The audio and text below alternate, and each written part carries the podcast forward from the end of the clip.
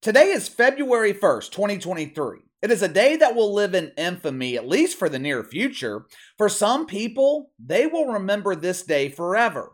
Something happened today that changed the landscape in sports forever. One of the most elite athletes, arguably the most elite athlete this country's ever seen, made a change today that shocked emotional Twitter and the sports media. This birthing person's accolades are endless multiple time champion, endless all star appearances, and all pro honors. Arguably, first ballot Hall of Famer, there's no doubt about it. The face of a generation, one of the most dominant athletes the sport has ever seen. KC, get on with it. We already know you were talking about Tom Brady announcing his retirement from the NFL. What? Tom Brady announced his retirement? Who is Tom Brady? I'm talking about Breanna Stewart leaving the Seattle Storm and signing with the New York Lesbians. KC, who in the hell is Stu Barbara? Dude, I have no clue. I thought Breanna Stewart was the newest Yenta chosen to be a co host on The View. If you were to ask any real sports fan, what is the number one story? What is the leading story in sports today? Without a doubt, 100% of the people you asked would respond with the retirement of Tom Brady. Even though he announced his retirement last year and later went back on his word and returned to Tampa anyway, even though there is still just a little bit of speculation that Tom Brady could actually return to the NFL next season, anytime the legend of all legends announces his retirement, that is the number one story in sports media. Tom Brady should always take precedence over the irrelevant WNBA dump. Hell, Tom Brady could take a dump, and it's bigger news than anything that's happening in the WNBA. ESPN calls themselves the worldwide leader in sports. Longtime followers here on the channel know the real moniker for ESPN is the worldwide leader in woke. We were given another example of the virtue signaling wokeness at ESPN earlier this morning. I initially learned of Tom Brady's retirement while preparing the DeMeco Ryans video early this morning. I had opened up a new tab on my browser to search for something. Damn near every window of my news feed was covered with headlines from various media outlets talking about the retirement of Tom Brady. It is extremely rare. It is extremely rare for me to visit ESPN's website. I often use clips from ESPN to show you guys the filth presented on the network, but it is rare for me to read articles or use anything from ESPN.com as a source for information. Luckily, though, some cowboy on Twitter who resides on Sesame Street captured a screenshot of the front page of ESPN.com this morning. Now, I don't know the exact time Tom Brady announced his retirement. I found an article published by NPR from 8:30 Central this morning, so the news broke really early. But check out the front page of ESPN.com just 4 hours later. Former MVP Stu leaving the shitfucks for the lesbians. In the WNBA, MVP, it does not stand for most valuable player. These are dump divers, not professional athletes. In the WNBA, MVP stands for male virgin person. This means Stu was the only birthing person in the dump that practiced abstinence with the woke wiener. Now, for starters, let's just remove the retirement of Tom Brady from this equation for a minute.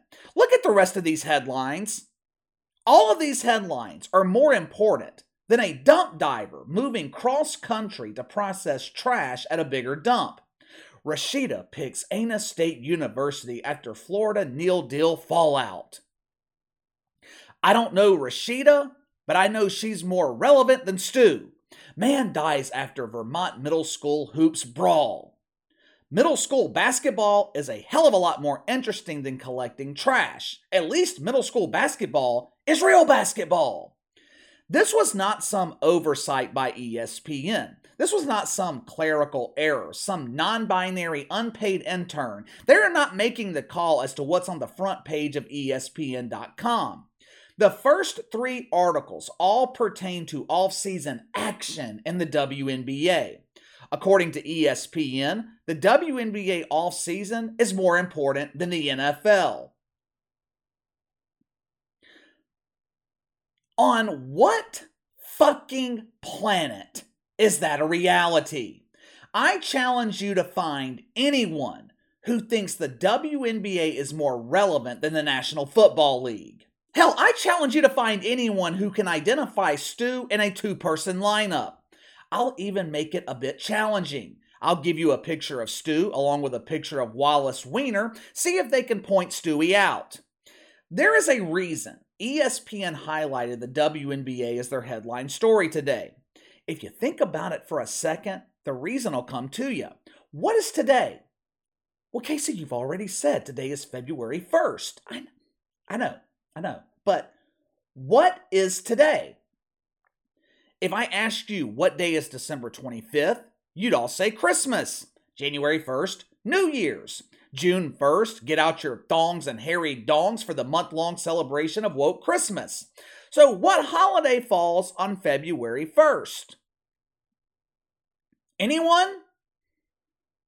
February 1st is a nationally celebrated holiday. Today is National Girls and Women in Sports Day. Um, I'm a bit confused here. What is a woman? I thought the definition of a woman was currently undefined. We have justices in the Supreme Court who can't identify a woman without the assistance of a biologist. With that being the case, who are we actually celebrating today? Another angle to this if we are celebrating women, real women in sports, how come ESPN is highlighting the WNBA? Last I checked, there was more facial hair in pretend basketball than biological women. Now, ESPN was not the only organization pandering to the shitfucks. Major League Baseball issued a statement celebrating women in sports. You know, because there are so many women signed to Major League Baseball teams. The NCAA sent out a celebratory tweet. Today we celebrate all 226,212 female collegiate athletes. Out of 226,000, 99% of the country can't name one of them. Lia Thomas is the most famous female athlete at the collegiate level, and he's a fucking dude. ESPN was not done with their incessant celebration of the WNBA. If I asked you guys to name the big three in basketball, what names, what teams would come to your mind? For me personally, I would think of the original big three Paul Pierce, Kevin Garnett, Ray Allen, the Celtics. Most modern NBA fans, they would think of the big three in Miami LeBron, D Wade, Chris Bosh. Earlier this morning, ESPN announced the reformation of the Big Three in New York City. Check it out for yourself. KC, who in the hell are these people? Which one is Stu, the one ESPN's making a big deal about? hell if I know. Maybe the one in the middle? To be honest with you, they all look like they could be named Stewart to me. I'm just surprised that ESPN included two white birthing persons in this promo. Typically, ESPN shies away from promoting anything white. I thought it was strange that ESPN chose not to name any of these players in this tweet. Their assumption was you were going to automatically know who these women are. Their assumption, obviously, was wrong. Last week, ESPN led the first 10 minutes of Sports Center with two stories about women's college basketball. And look, I have nothing against the girls in college basketball. I hope all of them are smart enough to get their education in a field where they can establish a career. I hate to see bright young women spend three, four years in college only to be drafted into the WNBA dump. They had the potential to be doctors, lawyers, nurses, psychologists, something that would make their parents proud. Instead, they end up being garbage men or garbage women, or for those who prefer gender neutral terms, trash collectors. But anyway, I have nothing against the girls in college basketball, but ESPN is supposed to be a business. ESPN is supposed to cater their content to the average sports fan. Last week was the lead up to Championship Sunday in the NFL. We're in the middle of the NBA regular season with the Western Conference as tightly contested as it's been in years. Sean Payton last week contemplating his next move. Several NFL teams had yet to hire a coach for next season. And you mean to tell me the leading story was women's college basketball? How many people do you think were legitimately interested in women's college basketball? How many people can name one player in women's college basketball? Instead of ESPN pandering to their core audience, sports fans, they have decided to pander to their fellow parishioners at Woke United Methodist. ESPN's all about promoting the WNBA in February. They'll put the WNBA on the front page. They'll pretend the WNBA is more important than Tom Brady. ESPN will call themselves the home of professional dump diving. But last year, the supposed home of the WNBA, the network that brags about broadcasting more dump footage than any other network, they went five, maybe six consecutive weeks without broadcasting a WNBA game. This happened from late June all the way through July, the heart of the regular season. NBA finals were over. NFL preseason doesn't start until August.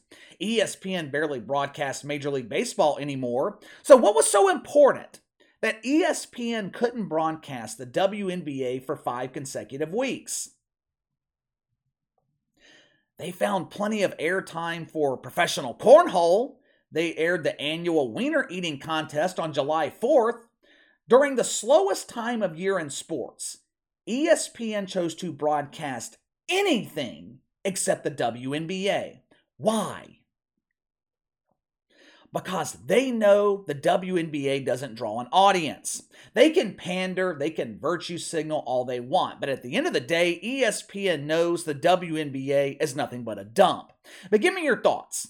On the morning of Tom Brady's retirement, the leading story in sports, ESPN buries the story, choosing Breanna Stewart in the WNBA as their headline. Let me know what you think. Sound off in the comments below. Make sure to like and subscribe. Click the notification bell to receive all notifications from the channel. Best way to contact me is by email at btlkc84 at gmail.com, kc underscore btl84 on Twitter. I'll see you guys tomorrow.